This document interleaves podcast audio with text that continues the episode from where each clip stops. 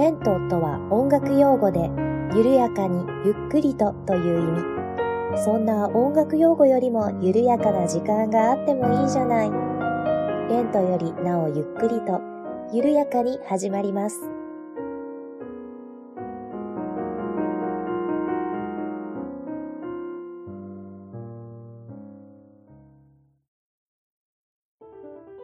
んにちは、八部九夫です。レントよりなおゆっくりと第56回目の配信です。どうぞよろしくお願いいたします。えー、5月も終わりに近づいてまいりましたが、皆様はいかがお過ごしでしょうか？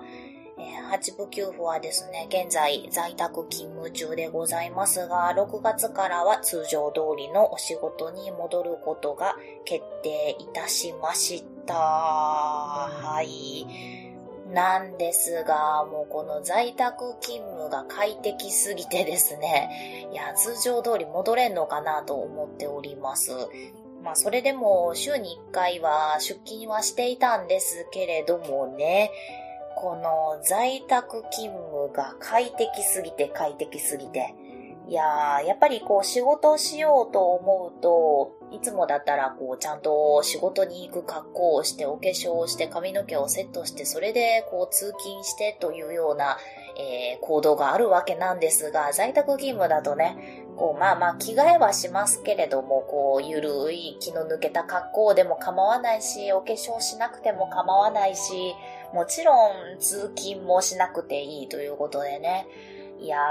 ー楽でしたね本当に。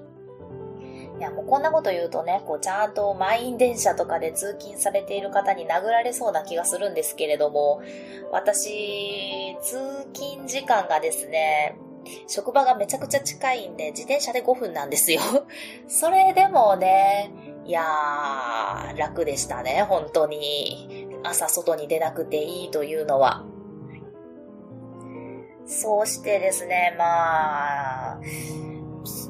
まあ通常通り仕事に戻ったとしてもね、私の仕事はこう現場があってなんぼみたいなところがあるので、本当にね、こうコロナ前の仕事と同じ仕事ができるかって言ったらそうじゃないんですよね。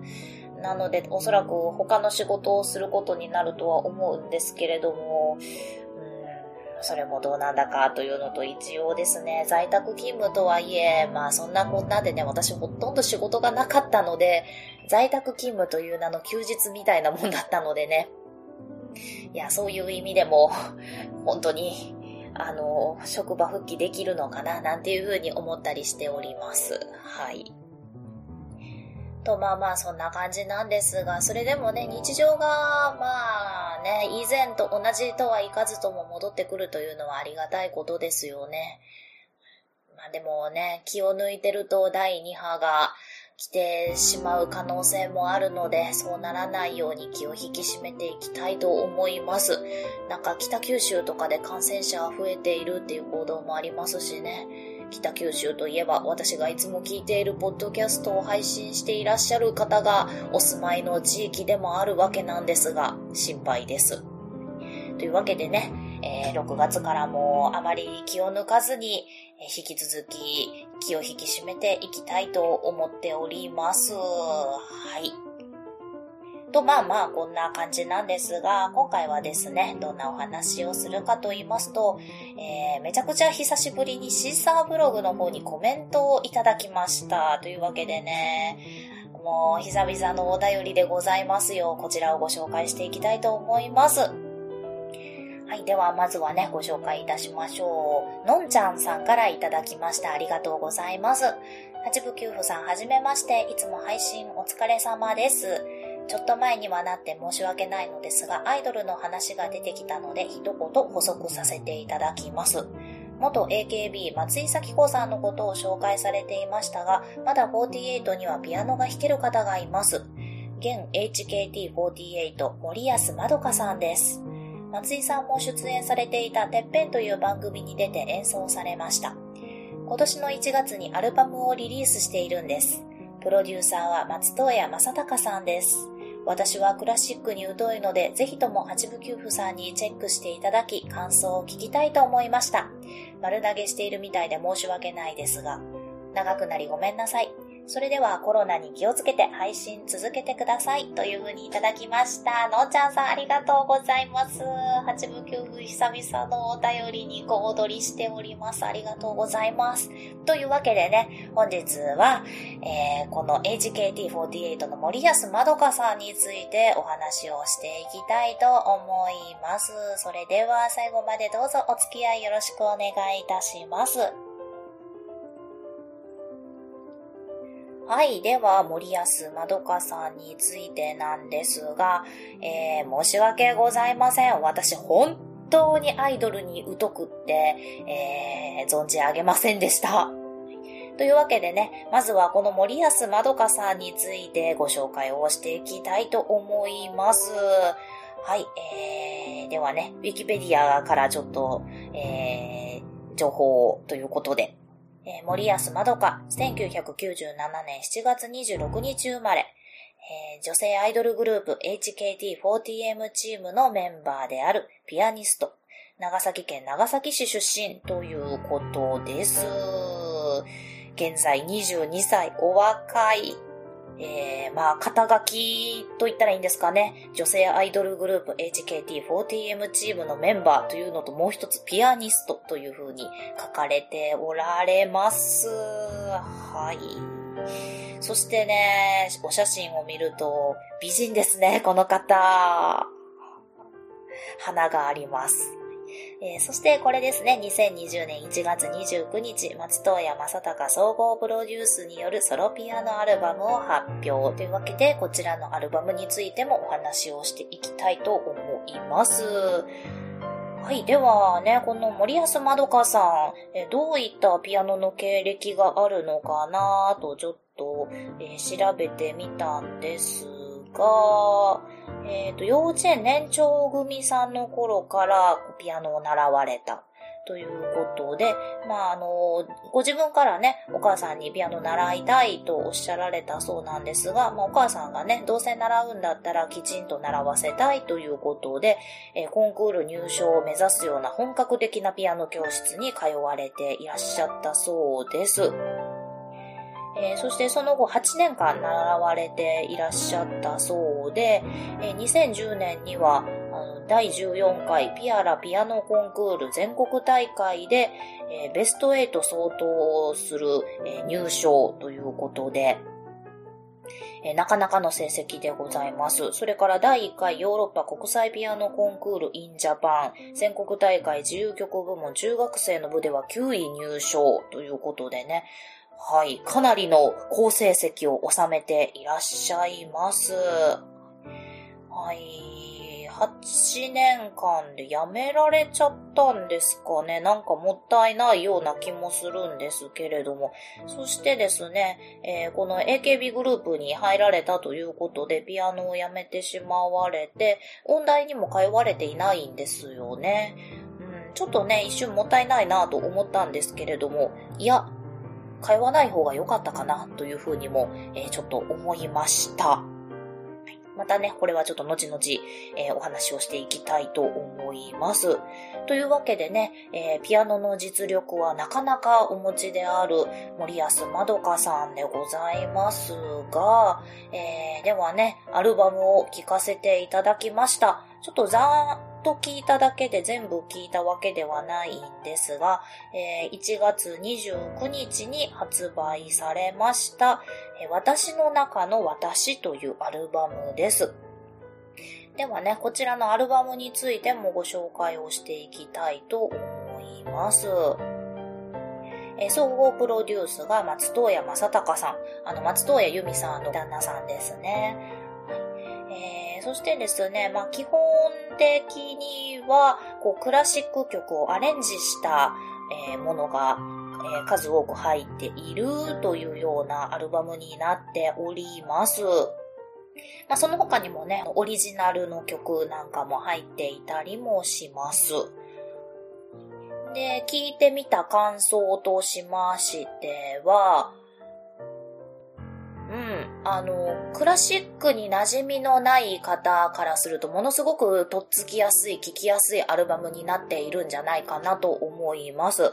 えー、まず、こう、なんでしょう。すごく、聞いたことのある、聞き馴染みのあるクラシック曲を、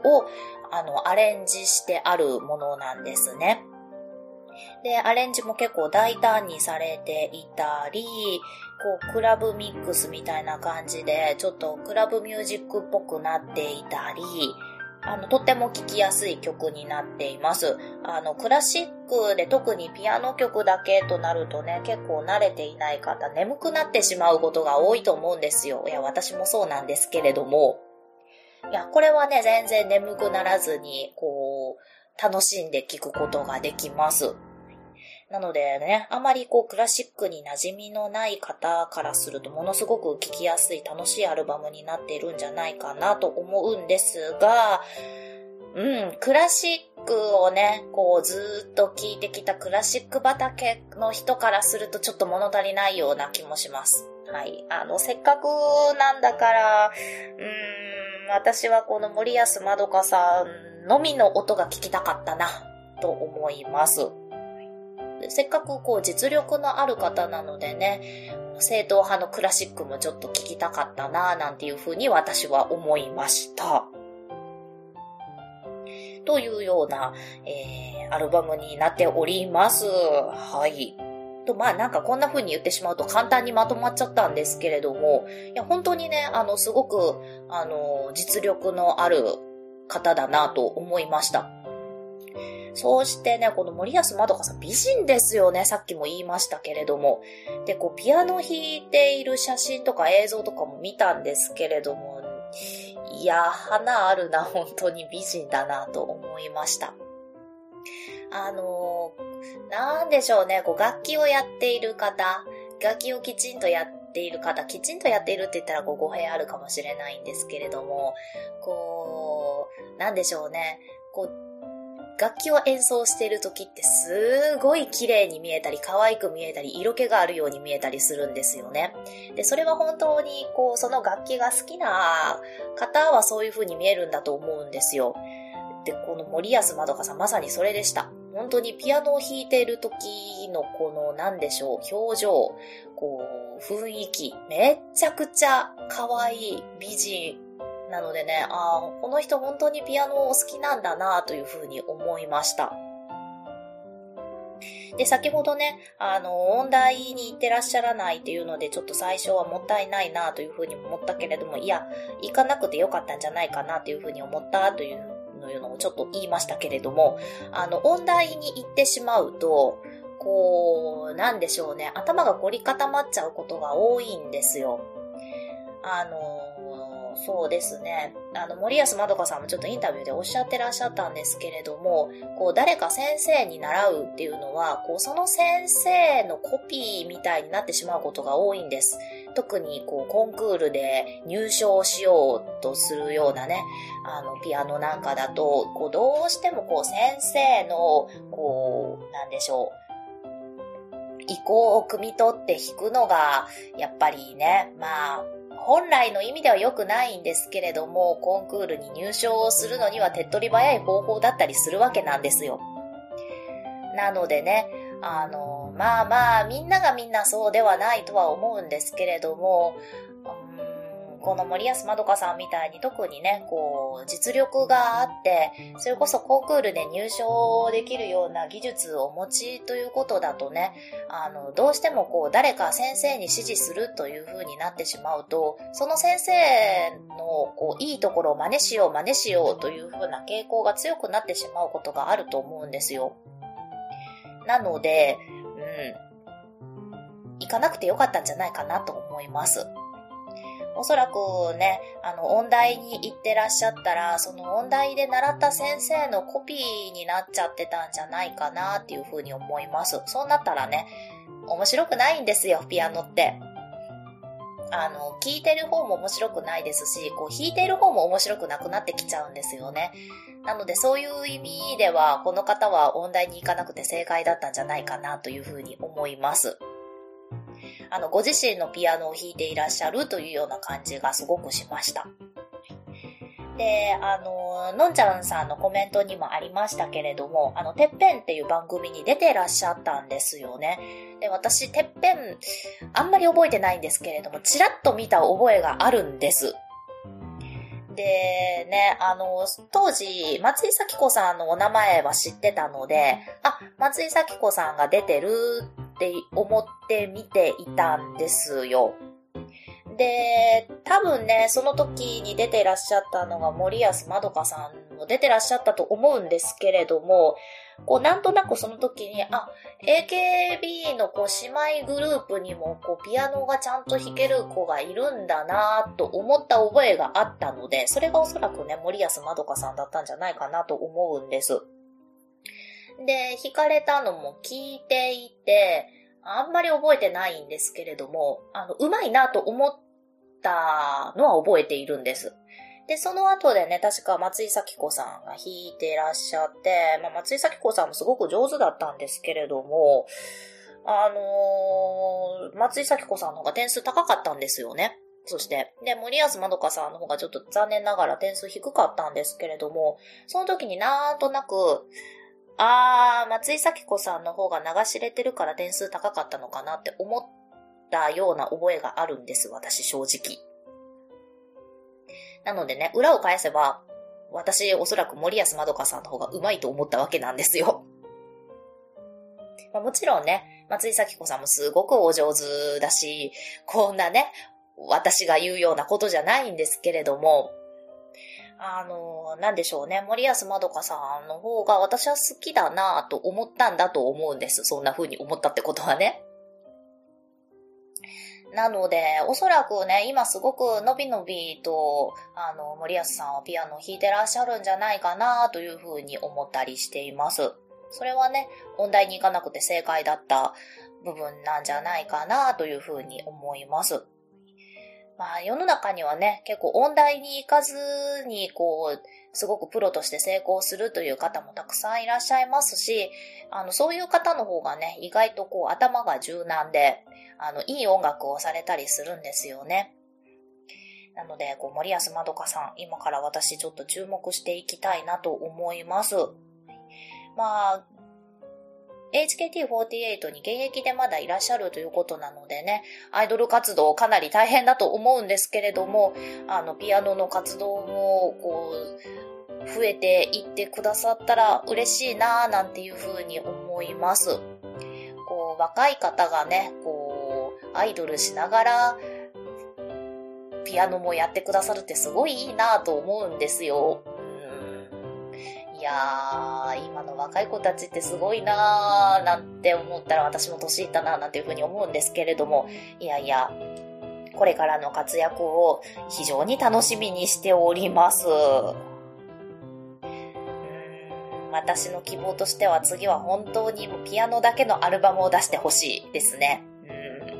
いやー、松任谷正隆さんのプロデュースもすごくいいんですけれどもね。うん。あの森保まどかさんが本当に好きな、ご自身の好きなクラシック曲を弾いていただきたいな、なんていうふうに思います。うん。ちょっとマニアックなやつも聞きたいです。というような感想でございました。はい。皆さんもぜひぜひ、えー、私の中の私、えー、アルバムを発売されておりますので、聴いてみてください。あのー、その中の一曲、あの、ベートーベンの悲壮をアレンジした曲は、あの、YouTube でもね、あの、見ることができますので、ぜひぜひ見てみてください。いやーでも美人で可愛くって、ピアノも上手くって、で、アイドルとして歌も歌えて、もう最強ですよね、本当に。なんかその辺の子が音大にいてちょっとピアノが上手かったからって、そりゃあ、どうしようもできないですね。はははは。なんていう風にね、ちょっと卑屈な思いも抱えてみたりもしましたが、いや森安まどかさん、これから私、あの、注目していきたいと思います。ではでは、本日のレンクリはこの辺で終わりにしたいと思います。お聴きいただきましてありがとうございました。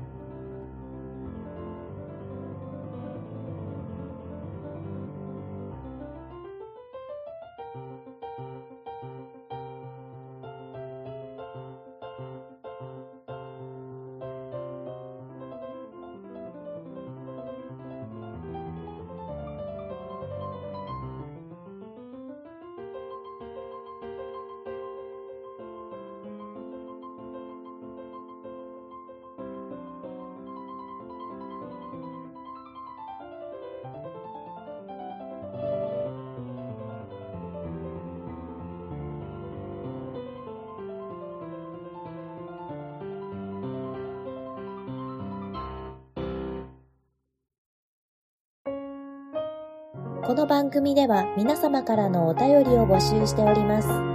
メールアドレスは、レントゆっくり、アットマーク、gmail.com、lento.yukkuri、アットマーク、gmail.com です。ツイッターは、アットマーク、レンクリでやっております。ハッシュタグは、ハッシュタグ、レンクリ。レンはカタカナ、クリはひらがなです。お便り、ツイート、DM などをいただけると、八部九夫は小躍りをして喜びます。どうぞよろしくお願いいたします。では、次回またお会いしましょう。ごきげんよう。